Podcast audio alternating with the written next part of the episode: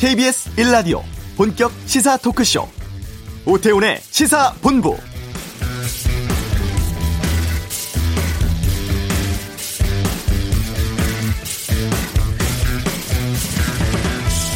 수도권 교회발 집단 감염으로 인한 코로나19 확산세가 심상치 않습니다. 하루 새 200명대 확진자 나오면서 벌써 닷새째 세 자릿수를 기록하고 있고 수도권을 넘어서 전국에서 동시다발적으로 확진자가 속출하는 상황이라 방역당국 긴장하고 있습니다.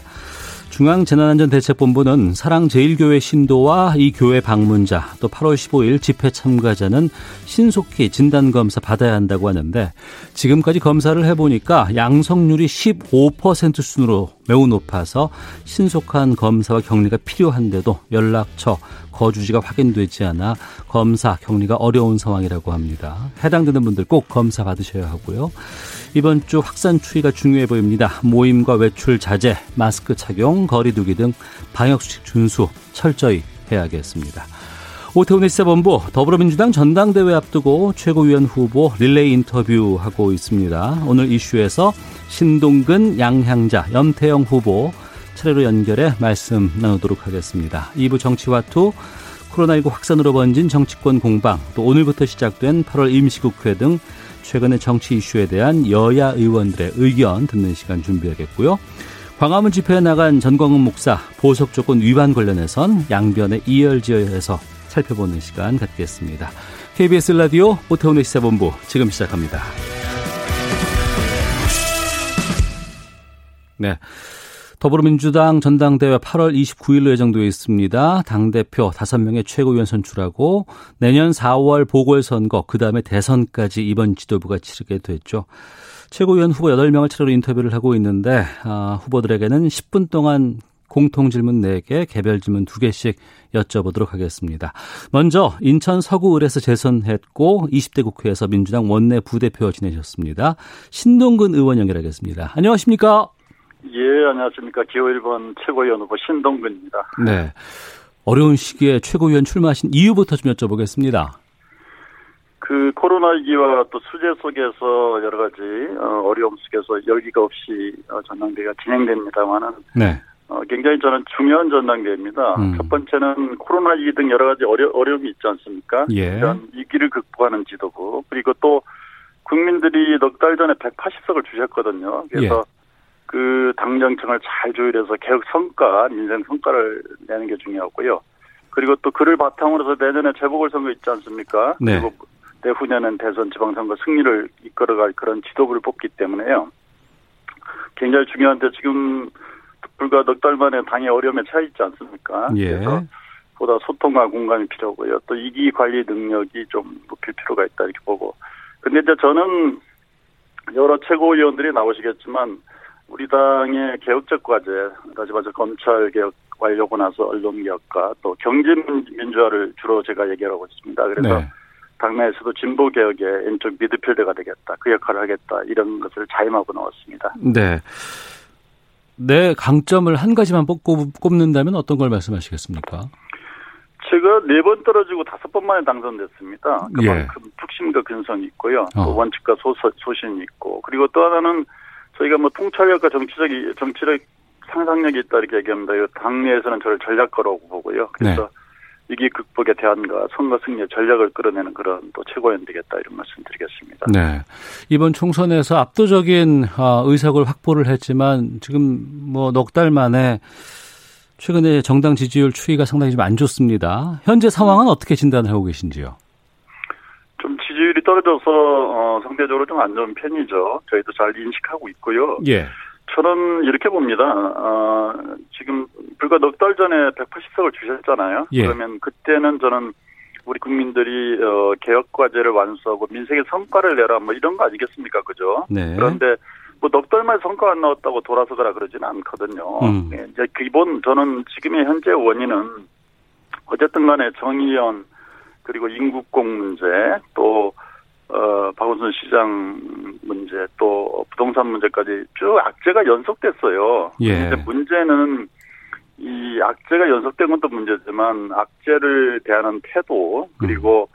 또 악재를 적절한 타이밍에 잘 대처를 하는지 그리고 대처하는 방식 또 그 방식 속에 우리가 혹시 오만하거나 자만한 건 없었는지 뭐 이런 문제들이 좀 증폭됐다 이렇게 보고요. 네. 그리고 이제 당 지도부가 또 180석 승리 이후에 좀 전환되는 과정에서 국민들에게는 오만하게 비친 비치긴 부분은 없는지 이런 것들을 잘 판단해야 됩니다. 그래서 단기적으로는 저는 어, 정책을 추진하는 데 있어서도 국민과의 소통 그리고 공감 능력을 더 높여내야 되고요. 그러나 이제 장기적으로는 저는 결국 국민이 요구한 개혁까지와 민생에서 성과를 내서 결국 국민의 신뢰를 회복하는 게 저는 중요하다 이렇게 봅니다. 네. 어, 최고위원으로 당선이 된다면 당 이제 지도부로 내년 보궐선거 치르게 되지 않습니까? 네네.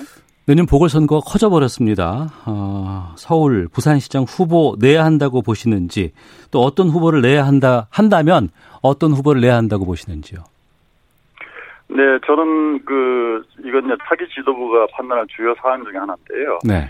어쨌든 우리 이제 당을 운영하는 규정이 이제 당원이 있지 않습니까? 거기에 이제 재보궐 선거 후보 불추천 사유가 있는데 그게 보면 우리가 이제 규책 사유가 있는 경우에 낼, 내지 않을 수 있다 이렇게 되어 있습니다. 근데 저는 이게 이제 그 당시 2015년에 만들어졌을 때는 그나마 어, 그럴 만한 배경이 있었다고 보는데요. 네. 근데 제가 봤을 때는 개인적으로 봤을 때는 이, 이런 문제는 사실 당원의 뜻과 또 당 지도부의 정무적 판단에 맞게 놓아야 될 영역을 성문화시킨 좀 가인금지가 아닌가 이렇게 생각하고 있고요. 어. 예, 예. 그래서, 그, 어, 무엇보다도, 어, 정당은 사실 선거를 통해서, 어, 어, 그 당의 강령과 정책을 반영하는 거 아니겠습니까? 네. 선거를 이겨서. 그렇기 때문에 저는 선거를 공당, 그것도 집권여당이 포기한다는 건 맞지 않다, 이렇게 음. 보고요. 최종적으로는 당원의 총의를 보고, 어, 어, 지도부가 정무적으로 판단할 때 사안이고요. 네. 또 우리가 이제 젠더 문제나 이런 문제 때문에 이 재선거를 치르기 때문에 막 그런 문제까지 같이 정무적으로 판단해서 후보를 당원들이 선정해 주지 않을까 이렇게 봅니다. 네. 자, 그리고 21대 국회 개원 이후에 이제 여당이 임대차 3법 등 처리를 했습니다. 근데 또 이제 단독으로 처리했다. 뭐 이런 지적도 있고 거대 여당의 독주라는 비판도 있는데 야당과의 협치는 어떻게 하실 생각이신가요? 저는 이 임대차 3법 단독 처리 문제는 뭐 잘했다기보다는 불가피했다 이렇게 봅니다. 불가피했다. 예, 예. 정부가 8.12 분양가 산 대책이라든지 11.6, 11.6, 그 12.16 주택 시정 안정화 대책 등 정책을 바, 바, 어, 발표했음에도 불구하고 이게 제도가 좀 늦어졌어요, 오히려. 네. 그래서 이게 이제 부동산 정책을 발표해도 법적 어, 그 제도가 미비하거나 또 늦어지면 그 사이에 혼란이 생기거나 또 어, 정책 전체 효과가 반감되기 때문에 불가피하게 그렇게 됐다 이렇게 보고 이게 불가피한 사안들이 아닌 경우에는 저는 뭐 이렇게 어, 단독으로 처리하는 문제는 가급적 지양해야 된다 이렇게 보고 야당과 협치를 해야겠죠. 네. 근데 이제 저는 이 협치 문제는 뭐 상대와 상대가 있는 문제라서 음. 미래통합당도 저는 전향적으로 국민의 민생과 관련된 부분에 있어서는 좀 협력을 해 주셔야 되지 않을까 보고요. 예. 뭐 그렇지 않고 맹목적 반대와 뭐 발목 잡기를 한다면 180석을 준 어, 국민의 여망에 맞게 민생과 정책 과제에 대해 개혁 과제에 대해서는 뭐 저는 어 흔들지 않고 추진해야 된다 이렇게 봅니다. 네. 최근까지 부동산 정책에 대해서 아, 여러 의견들 나오고 있고 또 다른 이견들도 꽤 있습니다. 정부의 부동산 대책에 대해서 어떻게 평가를 하십니까? 저는 이제 지금 부동산이 왜 과열됐는지를 봐야 되는데요. 네. 어, 한마디로 쉽게 얘기하자면 뭐냐면 어, 과잉 유동성. 다시 말해 돈은 엄청나게 풀려 있는데 그 돈이 투자처가 없는 겁니다. 네. 자본의 이윤율이 자꾸 떨어지다 보니까 그러다 보니까 이제 부동산은 몰린 거고요. 그래서 저는 근본적으로는 이 유동성을 그렇다면 흡수하게 되면 또 이게 말하자면 또 여러 가지 경제 어려움이라도 쉽지 않지 않습니까? 그래서 음. 대처 투자처를 제시하는 게 굉장히 중요하고 그다음에 수도권은 너무 많이 밀, 몰리잖아요, 그죠? 네. 그래서 국토의 균형적 발전이라든지 또 뭐 교육과 직장 문제가 수도권의 쏠림 현상을 완화한다든지 그다음에 이제 무엇보다 실 거주자 중심의 정책을 해야 되고 이렇게 좀 종합적인 대책을 저는 이렇게 해야 된다 이렇게 봅니다. 그래서 네. 이게 보통은 부동산 음, 효과는 1, 2년 안에 나타나는 게 아니고 그 잘못된 정책은 3, 4년 뒤에 나타나고 또 잘된 정책은 효과도 마찬가지로 2, 3년 막 이렇게 뒤에 나타나는 경우가 많습니다. 물론 단기적인 대책도 있습니다만은. 예. 그래서 좀 좀 더 중장기적으로 해야 되지 않나 이렇게 보고요. 음. 지금 현재 이제 임대차 3법이라든지 이런 문제, 그리고 또 공급 확대 정책 이런 것은 좀 단기적인 대책이라고 볼 수가 있겠죠, 당장에. 예. 어, 상임위를 지금 법사위 소속이시잖아요. 맞습니다. 예. 공수처 출범 시한이 한 달 넘게 이미 지나버렸습니다. 그런데 네. 지금 공수처장 추천위원회도 구성을 못한 상황인데 이 공수처법 어떻게 해야 된다고 보세요? 저희는 어 8월 국회 시작 전까지 지금 지도부와 법사위원들이 좀 기다리고 있는 상황이고요. 예. 아시다시피 7월 15일이 이미 공수처가 설치되는 법정 시한 아니겠습니까? 근데 지금 현재 입법 상태에 놓여 있기 때문에 저희는 뭐 이게 그냥 방치되는 상태를 계속 남겨둘 수는 없고 하루속히 어, 야당이 공수처 추천위원을 추천해 주실 것을 저희는 강력하게 부탁드리고 싶고요. 만약에 지속적으로 거기에 협조하지 않는다면 이번 예. 상태를 방치할 수는 없기 때문에 저희는 법 개정까지 포함해서 어. 저희의 권한과 책임을 다할 수밖에 없다 이렇게 말씀드리겠습니다. 예, 저희가 어, 후보자 개인에게 10분씩 시간 드리고 있는데 이제 한 1분 채 남지는 않았거든요. 끝으로 좀 하고 싶은 말씀 있으시면 시간 드리도록 하겠습니다. 예, 어, 저를 최고위원으로 선택해 주신다면 어, 이익 극복의 대안을 제시하고 또 선거 승리 전략을 이끌어내는 그런 최고위원 되겠다 이렇게 말씀을 드리겠고요. 그리고 또 하나는 어, 다섯 명의 최고위원을 뽑기 때문에 저는 우리 당의 진보개혁의 왼쪽 미드필더 역할, 네. 다시 말해서 문재인 정부의 진보 개혁적 과제를 앞장서서 수행하는 그런 최고위원 되겠다는 말씀 드리겠습니다. 최고위원 후보 1번은 꼭 기억해 주십시오. 알겠습니다. 1번 말씀해 주신 더불어민주당 신동근 최고위원 후보와 말씀 나눴습니다. 오늘 말씀 고맙습니다. 예, 감사합니다. 예. 자, 이어서 계속 인터뷰 이어가 보도록 하겠습니다. 최고위원 당선이 확정된 분입니다. 광주 서구 의뢰에서 당선된 초선 의원이고 20대 국회에서 민주당 원외 최고위원 지내셨던 분이죠. 양향자 의원을 연결하겠습니다. 안녕하십니까? 네, 안녕하십니까. 네. 더불어민주당 최고위원 후보 기호 3번 양향자입니다. 20대 때 원외 최고위원 지내셨고 지금 21대에서도 어, 최고위원 당선은 확정되셨어요. 네네. 근데 그 말씀하시면 예. 많은 분들이 안 찍어도 되는 것 아니냐 이렇게 어. 말씀하시기 때문에 예. 어, 그 말씀 하시면 안 되고 꼭 표로 당선시켜 어. 주십시오라고 말씀드리고 있습니다. 예. 그렇게 말씀하시는 네. 이유부터 좀 여쭤보겠습니다. 어, 여성은 늘 인식이 할당받고 배려받고, 어, 이렇게 최고위원 자리도 들어가는 것 아니냐라는 인식이 아직까지 있습니다. 네. 이번에야말로 그런 역사를 바꾸는, 어, 계기로 제가 그 계기를 만들기 위해서 나온 이유도 있고요. 음. 어, 그래서 유대한 표로 네. 어, 당당하게 당선시켜 주셔야 우리 더불어민주당이 어, 여성에게 여성, 여성을 외면하지 않는 당이다. 네. 또 성인지 감수성이 제대로 된 당이다라고 국민들께 고한다고 생각을 합니다. 네. 그래서 이미 당선됐다는 말씀은 어, 저한테 굉장히 어려운 어, 무서운 말입니다. 아, 알겠습니다. 네, 그러면 네. 표로 당선을 확정 짓겠다고 이제 말씀을 하시는 걸로 하겠습니다. 네 네. 예, 예. 어, 다른 후보들과 비교했을 때 본인의 강점 한 가지만 꼽으신다면요? 저는 위기를 기회로 만드는데 늘 불려나오는 사람입니다. 음. 어, 이제 어, 더불어민주당이 가장 어려웠을 때 4년 네. 전에 불려나왔고 또 호남이 가장 어려웠을 때 호남 출마를 했었고 또 정권 교체에서 가장 어, 우리 당이 어, 어려운 상황에서 또 최고위원 출마를 원외임에도 불구하고 했었던 어, 그런 음, 최고 최고 어, 위기형 위기 돌파형 어, 사람이고요. 네. 이번 전대를 저는 경제 전대, 음. 미래 전대, 뉴딜 전대로 또 규정을 합니다. 네. 어, 정권 성공과 정권 재창출에 드라이브를 걸기 위해서는 경제와 뉴딜의 모든 것을 걸어야 할 타임이고요. 음. 타이밍이고요. 어, 지금처럼 경제 위기 또 코로나 위기에서는 어, 정말 실물, 실물 경제 경험과 또 미래 산업을 이해할 수 있는 그래서 어, 문재인 대통령께서 어, 지금 한국판 뉴딜 정책을 가지고 나오셨는데 네.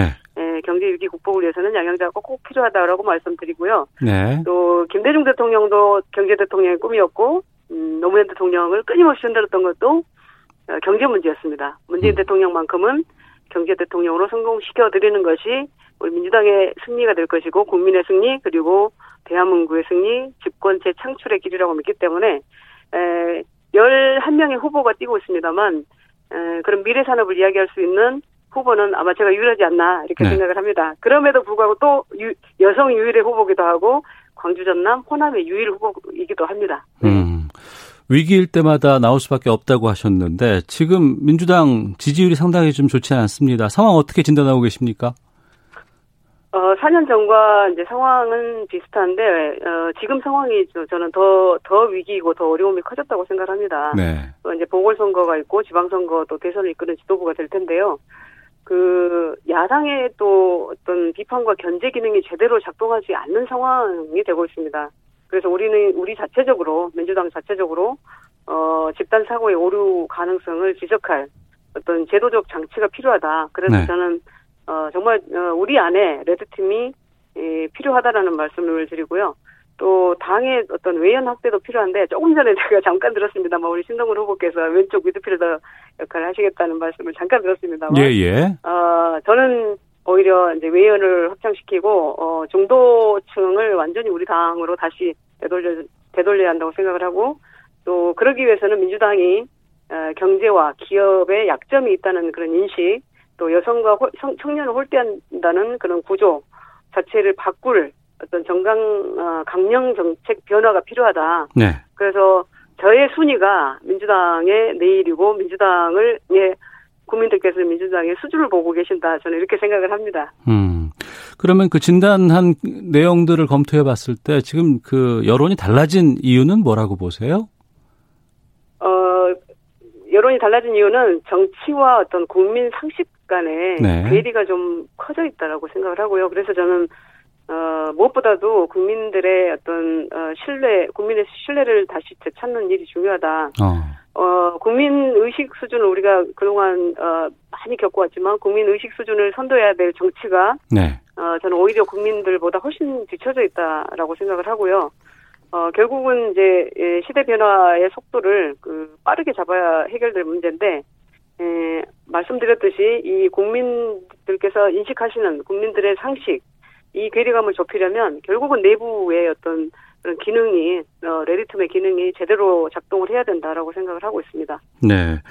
자, 최고위원 되면 당 지도부로 이제 내년 보궐선거 치르게 됩니다. 서울 부산시장 후보 내야 한다고 보시는지? 저는 유관되게 말씀드린 게 있습니다. 아무리 정당이라고 해도 예. 어, 유권자의 권리까지 정당이 침해하고 박탈할 수는 없다. 어, 그래서 저는 후보를 내는 음, 의무를 정당은 가지고 있다. 모든 상황을 판단해서 유권자들께서는 표로 심판하신다라고 생각을 하고요. 네. 이제 결국은 어 이제 사실 국민께 사죄도 구하는 그런 절차도 있어야 되겠고 또 필요하면 당원 당규도 개정해야 되는 과정도 있어야 될 것입니다. 그리고 당원들에게 전당원 투표를 통해서 이런 절차적 어, 적법성도 가져가야 될 것 같고요. 이제 이 모든 것을 또다 어, 중요하지만 모든 것이 중요하지만 어, 결국은 경제의 시간이다. 어, 경제적 식견과 성인지를 비롯한 또 청년, 노동, 환경 등에서 어, 다양한 이슈에 대한 감수성이 높은 완전히 새로운 어, 이 위기 돌파형 인물이 필요하지 않나. 그래서 제가 다시 불려 나왔다고 생각합니다. 네. 네. 21대 국회 거대 여당의 독주라는 비판이 있습니다. 야당과의 관계 어떻게 해야 한다고 보세요? 어, 야당과의 관계는 결국 이제 협치라는 것도 협상의 여지가 있어야 가능한 거거든요. 네. 그런데 제가 개원하고 지금까지의 어떤 야당의 모습은 어, 음, 이 협, 협, 이 국민들께는 그렇게 인식이 좀 안 돼 있습니다만 협치의 가능성을 못 봤습니다. 어. 0.0001%도 사실은 못 봤었고요. 예. 네, 그래서 현재의 제도 하에서는 어, 협치가 상당히 어렵겠다. 그리고 어, 야당은 그걸 원할 것이고요. 우리가 협치를 협치가 어, 집권 여당 때문에 안 되고 있다라는 이야기를 계속 그 어, 적은 의석수로 네. 계속 이야기를 할 것이고 그리고 야당이 지금 그런 취하는 자세 속에서는 협치는 좀 불발될 것이라고 생각을 하는데 어, 그럼에도 불구하고 네. 어, 협치의 모습은 계속 가져가야 된다고 보고요. 겸허하고 또 끝까지 우리가 노력하는 모습은 국민들께 보여야 된다. 그리고 실질적인 이제 성과를 보여야 된다라는 말씀을 드립니다. 음, 알겠습니다. 어, 주어진 시간이 좀 있기 때문에 좀 바로 질문 드리도록 하겠습니다. 정부의 최근에 부동산 대책에 대해서는 어떤 평가를 내리실까요? 이제 이 정책의 방향과 진정성이 중요하다고 생각을 하는데요. 네. 어, 저는 어, 대통령께서 말씀하신 어, 부동산 정의를 실현하겠다. 이 가치 속에서 투기 근절과 또 서민 주거 안정이 제일 중요하다라고 생각을 하고 있고요. 이제 이 기조는 흔들림 없이 유지하고 있, 으므로 이렇게 긴 호흡으로 가다 보면 어, 원래 그 원래의 목적을 달성할 수 있을 것이라고 믿고 네. 이제 다만 이제 모든 정책이라는 것이 시간이 걸리는 측면이 있고 또 초기에는 또 마찰도 어, 있다라고 보여집니다. 그리고 음, 대통령께서 또 부동산 감독 기구 등의 설치로 정책의 일관성과 또 방향성, 진정성을 유지하고 계시기 때문에 어, 저는 시간이 지나면 이제 성과를 내리라고 봅니다만 그럼에도 불구하고 어, 전체적인 어떤 어, 부동산 정책에 대한 그림 네. 그리고 그 안에서 주택 대책이 촘촘하게 나와줘야 한다라고 음. 말씀을 드립니다. 네. 알겠습니다. 딱 1분 정도 시간이 남아 있는데요. 끝으로 좀 하고 싶은 말씀 있으시면 시간 드리도록 하겠습니다. 어, 이번에 통합당 그 강령 강령 정책 초안 발표를 하셨어요. 네. 어, 그 내용을 보면 5.18 경제민주화 또 청년 정치 확대 등 다양한 이슈에 대한 공감 포인트가 생겼습니다. 어, 그래서 저는 어, 우리 당이 5.18 특별법을 이제 당론으로 채택하고자 하는데 네. 에, 그 진정성이 있다면 저는 기회가 온 만큼 어, 통합당도 어, 5.18 특별법은 어, 당론으로 채택해야 된다 이렇게 생각을 하고 있고요. 그래서 어, 이제 필요하다면 헌법 대개정위원회 구성도 제가 이제 요구를 하고 있습니다. 음. 아 그리고 정말 마지막으로 네. 어, 저를 영입한 음, 더불어민주당에서 영입한 이유가 대통령께서 그때 대표실 때 영입한 이유가 호남 여성 경제였습니다. 네. 그런데 지금 경제가 위기이고 어, 여성들이 외면하고 있고 호남이 심, 심상치 않은 이 시기에 예. 그새 대표성을 가진 양양자가 어떤 순위로 가느냐가 정말 중요합니다. 그래서 한 표를 더 위대하게 해 주십사 하고 간곡히 말씀드립니다. 그리고 알겠습니다. 민주당에 내일에 투표하신다고 생각하시면 좋겠습니다. 예. 네. 지금까지 더불어민주당 양향자 최고위원 후보와 말씀 나눴습니다. 오늘 말씀 고맙습니다. 네, 감사합니다. 예. 자, 잠시 이 시각 교통 정보 알아보고 이어서 헤드라인 뉴스 듣고 돌아와서 최고위원 후보 한 분 더 만나보도록 하겠습니다. 교통정보센터 연결하도록 하겠습니다. 공인의 리포터입니다. 네, 이 시각 교통정보입니다. 오늘 서울 경기 지역 오전 교통량 무척이나 많았는데요. 지금도 평소보다 복잡한 도로 상황입니다. 서울시내 내부순환도로 성수 분기점 쪽 홍지문 터널 부근 두 개 차로가 사고로 막혀 있고요. 뒤로 홍제 램프부터 정체입니다. 강변북로 구리 방향은 성산대교 부근에서 사고가 발생해 가양대교부터 여파를 받고 이후 서강대교에서 반포 쪽으로도 밀려 있습니다. 또 분당수로 청담대교 방향 탄천 1교 부근 3차로의 작업 여파는 복정부터 받습니다. 경부고속도로 부산 방향 한남대교에서 서초, 죽전에서 수원 쪽으로는 10km 구간이 또 작업을 하고 있는 대전 부근과 금방, 금강 부근 지나기가 어렵고요. 영동고속도로 강릉 쪽, 속사 부근에서 2km 구간 밀리다가 대관령 터널 부근에서는 작업을 하고 있어서 4km 정체가 심합니다. 대관령 나들목에서 우회 이동하시는 것이 좋겠습니다. 반대 인천 쪽은 진부 부근 3km 정체 작업 때문입니다. KBS 교통정보센터였습니다. 어제 코로나19 신규 확진자가 246명 발생했습니다. 국내 발생 235명 중 서울에서 131명, 경기 지역에서 52명 확인돼 수도권 지역에서의 확산세가 두드러졌습니다. 정부는 사랑제일교회 교인들의 양성률이 15% 정도로 높게 나타나고 있다며 신속한 검사와 격리를 재차 요청했습니다. 급격한 환자 증가에 따라 정부는 수도권 지역에 병상 확대도 추진하겠다고 밝혔습니다. 국회가 오늘부터 31일까지 8월 임시국회를 열고 정부 결산안을 심사합니다. 공수처와 부동산, 4차 추경 등 쟁점 현안에 대한 논의도 진행될 것으로 보입니다. 한미 군 당국이 오늘 후반기 한미연합 지휘소 훈련에 돌입했습니다. 28일까지 진행되는데 코로나19 상황을 고려해 훈련 규모는 축소됐습니다.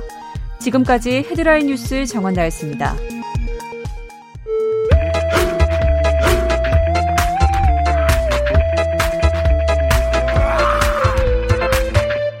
오태우래 시사 본부 네, 더불어민주당 최고위원 후보 릴레이 인터뷰 오늘의 마지막 순서는 삼선 기초자치단체장으로 유일한 원외 후보입니다. 염태영 수원시장을 연결하겠습니다. 안녕하십니까? 예, 안녕하세요. 수원시장 염태영입니다. 예. 시장 맡고 계신데 최고위원을 출마하셨습니다. 이유부터 예. 여쭤보겠습니다. 예, 예 음, 민주당 공천을 받아서 당선된 선출직은 국회의원만은 아닙니다. 예. 어, 2년 전 2018년에 그 지방선거 때 광역 기초단체장, 광역 또 기초 지방정 지방의원들이 2,450명이나 있습니다. 음. 지역 주민들에게는 이분들이 곧 민주당이고 국가라고 할 수 있는데 네. 이분들의 민주당 내의 입지는 아주 취약합니다. 음, 바로 이 일만 하나 들어도 어, 지방자치법 전부 개정안이 그 지방자치제가 실시된 30년 동안 한 번도 고쳐지지 않은 그런 정부 입법안인데 이것들이 제대로 논의조차 되지 못하고 폐기됐습니다. 음. 당의 중심 아젠다가 되지 못했다는 거죠. 당의 현장의 목소리를 전달할 통로가 반드시 필요하다. 또 국회의원님만이 아닌 네. 여의도 정치만이 아닌 그런 유리천장을 깨야 한다는 의식이 확산되고 있기 때문에 그 뜻을 받들어서 나오게 됐습니다. 네. 다른 후보와 비교해 봤을 때 내가 가진 강점 한 가지만 딱 꼽아 주신다면은요? 예, 저는 수원시장 125만 가장 기초자치단체 중에 큰 도시의 10년간 시장이었습니다. 4천 명 공직자를 이끌고 있는데 아주 크고 작은 현안을 해결해 올 수밖에 없죠. 수원은 대한민국 축소판이고 전국의 현안이 응축돼 있는데 한마디로 현장의 눈높이로 국정 운영에 보탬이 될 수 있다. 실사고시 정신으로 난제를 돌파할 수 있다. 이런 말씀을 드릴 수 있습니다. 네. 최근에 민주당 상황은 어떻게 진단하고 계신지도 여쭤보도록 하겠습니다. 예, 최근 정당 지지율이 많이 하락세로 우려를 큰데 저는 정당 지지율 그 일희일비할 필요는 없다 이런 생각을 합니다. 네. 그 우리가 어, 민생 문제 지금부터 잘 해결하면 음. 그리고 또 집권 여당 정책 정당으로서 모습을 평가를 제대로 받도록 준비를 잘 하면 결국 국민들의 신뢰가 다시 얻어질 수 있다 하는 생각을 합니다. 그동안 사실 코로나19 대처를 잘했다는 것 때문에 기대 이상으로 고공 지지율을 보였던 것이지 네. 우리가 그 좀 낮아졌다고 그래서 그거 음. 갖고 너무 저 위축될 필요는 없다 이런 생각을 합니다. 앞으로 긴 호흡으로 네. 신뢰를 얻어가는 과정이 더 필요하다 이런 생각을 합니다. 네. 하지만 4월 총선 때와 다르게 예. 넉달 만에 상당히 좀 분위기가 안 좋아졌잖아요. 예. 여론이 좀 달라진 원인은 어떻게 진단을 하고 계십니까? 예, 지금 몇 가지 사건에 대한 미흡한 대처가 있을 수 있고요. 또 부동산 정책 이런 것의 주요 요인이 그 아마 국민들께서 실망하신 것들이 아니었나 하는 생각이 들고요. 어, 저는 그 이럴 때일수록 정말 중요한 민생 문제 진중하게 잘 이끌라는 채찍질로 이렇게 여기면 좋을 것 같습니다. 아, 요즘 유례 없이 긴 장마라든지 녹록하지 않은 경제 상황 또 다시 확산 추세인 코로나19 이런 걸로 많이 국민들이 지쳐 있는데 이런 것들이 모여서 집권 여당에 책임을 묻는 거면 어쩌면 당연한 자연스러운 일이다 생각하지만 어쨌든 우리로서는 어 이런 것에 대해서 이제 정면으로 이제 꼼꼼히 짚어서 어긴 호흡으로 정책 대안을 만들자 하는 말씀을 드리고 싶습니다. 네. 내년 4월 아, 또 재보궐 선거가 있습니다. 여기 이제 기초 자치단체장으로 서울 부산시장 아, 선거가 있게 되는데 예. 후보 내야 할까요? 어떻습니까? 지금 당장은 낸다 안 낸다 얘기를 하는 것이 좀 성급할 것 같고요. 예. 정당에는 이제 그 정당의 그 정강 정책이라는 게 있을 텐데, 음 저는 그것은 좀 시대에 따라서 바뀔 필요가 있습니다. 그런데 에, 지금 우리가 결정하지 않더라도 궁극적으로 보면 그 시점이 되면 국민의 선택권을 제한하는 것은 바람직스럽지 않다는 생각을 합니다. 책임진다는 것이 무엇인지 고민을 해보고 보궐선거 준비 과정에서 국민 신뢰를 얼만큼 회복할 수 있느냐 보면 될 것 같은데 네. 저는 서울시장 같은 경우 수도권 과밀화 해소 대책이라든지 동시에 글로벌 도시 경쟁력 강화하는 차원에서 미래 비전을 제시하는 후보가 좀 나와줬으면 좋겠고 민주당도 그런 데에 대해서 필요하면 좀 그 우리 강령을 고쳐서라도 그 나갈 나갈 필요가 있다 이런 생각을 합니다. 네. 거대 여당 의 견제 심리가 최근에 좀 나, 오고 있다라는 얘기도 있습니다. 야당과의 예. 관계 어떻게 해야 한다고 보세요? 예, 사실 지난 20대 국회에서 식물 국회라든지 또 전혀 국회가 제 역할을 못했던 이유를 다시 한번 곱씹어 볼 필요가 있습니다. 협치는 필요하지만 이것으로 발목을 잡혀서는 안 된다는 생각합니다. 그리고 협치의 대상은 그 야당일 수도 있지만 우선 국민과의 협치, 국민과의 약속을 지키는 것이라고 생각합니다. 그래서 야당이 무조건 반대가 아니라면 그리고 건설적 대안을 제시하는 자세라면 협치를 할 수 있다 생각하는데 그것이 아니라면 분명하게 국민과의 약속을 지키는 이런 방향에 또 우리 민주당이 가야 될 길은 가야 된다는 생각도 합니다. 네. 당정이 추진하고 있는 뭐 임대차 3법이라든가 공급 확대 방안 등 부동산 정책이 화두입니다. 예. 정부의 부동산 대책에 대해선 어떤 평가를 내리십니까? 예. 최근 지지율 하락의 직접적 원인이 이런 부동산 대책이었죠. 어, 사실 그 부동산 대책의 문제는 단기 승부 과제가 아니라는 생각이 듭니다. 한국 사회 발전 과정에서 누적된 불균형 발전이라든지 사회 양극화 또 미흡한 사회 안정망 이런 것들이 복합적으로 얽혀 있기 때문이죠. 그리고 또 부동산에 대해서 우리 국민들이 갖고 있는 불패의 투자처다 또 최고의 노후 대책이다 이런 확신 같은 게 있기 때문에 네. 이런 것이 가장 확실한 투자 방식으로 수도권 집중 해소 없이는 깰 수 없는 일이거든요. 네, 최근 들어서 이제 베이비 부모 세대의 노인층 진입이라든지 조기 은퇴 불안, 청년 실업 급증 뭐 이런 것들이 복합적으로 어, 작용해서 믿을 건 아파트밖에 없다는 이런 신화를 만들어냈을 텐데 저는 대출 규제, 조세 강화, 공급 대책 이런 것들이 복합적으로 앞으로 투기 근절을 하고 가격 안정에 효과는 이룰 수 있을 거로 봅니다. 네. 하지만 최종적으로 이것을 좀 더 긴 안목으로 그 두고 보면서 면밀히 보완책을 마련할 필요도 있다고 생각합니다. 장기적으로 주거 대책으로 지방으로의 강력한 인구 이동 유인책을 해서 네. 베이비 부모 세대들이 은퇴 후에 지방 이주해서 살 수 있는 방법도 또 그걸 곳에 중소도시에 높은 그 인프라를 구축해 주는 것도 한 방법이 되지 않겠나는 생각이 듭니다. 알겠습니다. 여기까지 공통 질문 드렸고요. 개별 질문 예. 드리도록 하겠습니다. 이전에 기초자치단체장이 최고위원 도전은 한 적은 있지만 당선된 적은 없었다면서요? 예. 어. 기초자치단체장이 최고위원 맡았을 때는 어떤 긍정적인 부분이 있을까요? 어, 지방의 혁신 에너지, 이번에 코로나 대책에서 많은 우수한 사례를 만들어냈습니다. 어, 재난 기본 소득이라든지 재난 지원, 그, 지원금 같은 것도 제일 먼저 준 것도 지방 정부들이었고요. 네. 드라이브스루, 공공 배달 앱 개발, 그리고 임대료 인하 같은 경제 방역도 지방 정부들이 먼저 했습니다. 아, 이런 혁신의 에너지들을 당 지도부에 연결할 수 있는 플랫폼 역할도 할 수 있고요. 네. 저는 또 전국 시장 구청장 협의회 대표회장이기 때문에 그 전국의 광역 기초 또 그 지방 의원들과 함께 그 단단한 풀뿌리 정치 네트워크를 활용해서 자치분권형 국가 운영 시스템을 만들 수가 있다고 생각합니다. 여의도 정치의 유리천정을 깨뜨려서 현장의 목소리를 반영해서 네. 당의 소통 구조라든지 민주적 기반을 더 확장하는 데 큰 기여를 할 수 있다는 생각도 듭니다. 알겠습니다. 그런데 그 현장은 잘 알고는 있지만 여의도 정치는 잘 모르는 거 아니냐 이런 지적은 예. 어떻게 말씀하실까요? 예. 그 지금 우리의 가장 큰 정치의 문제는 여의도 정치만은 아는 사람들끼리 모여 있어서 문제라는 생각 안 드십니까? 어. 어 지금 당장 당에 필요한 것은 국회 밖에 있는 일반 국민의 목소리, 현장의 목소리를 수용해서 그 여유 정치의 좁은 틀을 넓히는 데 있다 생각합니다.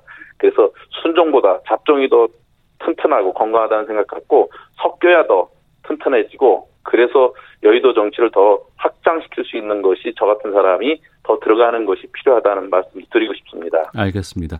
끝으로 좀 하고 싶은 말씀 있으시면 해주시죠. 시간 드리겠습니다. 예. 자치분권이 우리 보통 사람들 삶과는 별로 관계가 없는 것으로 혹시 오해하실지 모르겠습니다. 우리 국민들이 아주 단순한 일로 구청 가서 민원을 넣으면 보통 듣는 얘기가 저희 권한 받기다 또는 저희가 할 수 있는 게 없다 이런 말씀 자주 들으실 겁니다. 지역에서 꼭 필요한 일인데도 지방 정부가 결정 권한이 없는 경우가 허다합니다. 네. 어, 우리가 125만의 큰 도시라도 제가 신호등 하나 설치할 수 없는 게 제 권한이 받기 일입니다. 어, 그리고 또 대부분이 중앙정부의 지침이 없으면 일을 못하게 되는데 예. 중앙정부의 지침과 관계없이 현장의 문제를 풀어가는 각종 현안 사업들에서 보다 창의적이고 역동적인 결정을 할 수 있게 하는 것들이 필요하고요. 알겠습니다. 이런 것들은 이번에 K방역에도 크게 반영돼 있다고 생각합니다. 이번 전당대에서 최고위원에 선출되면 새로운 정치 문화를 기대해도 좋을 것 같습니다. 알겠습니다. 염태영 예. 최고위원 후보였습니다. 고맙습니다. 감사합니다. 예, 잠시 후 2부에서 이어집니다.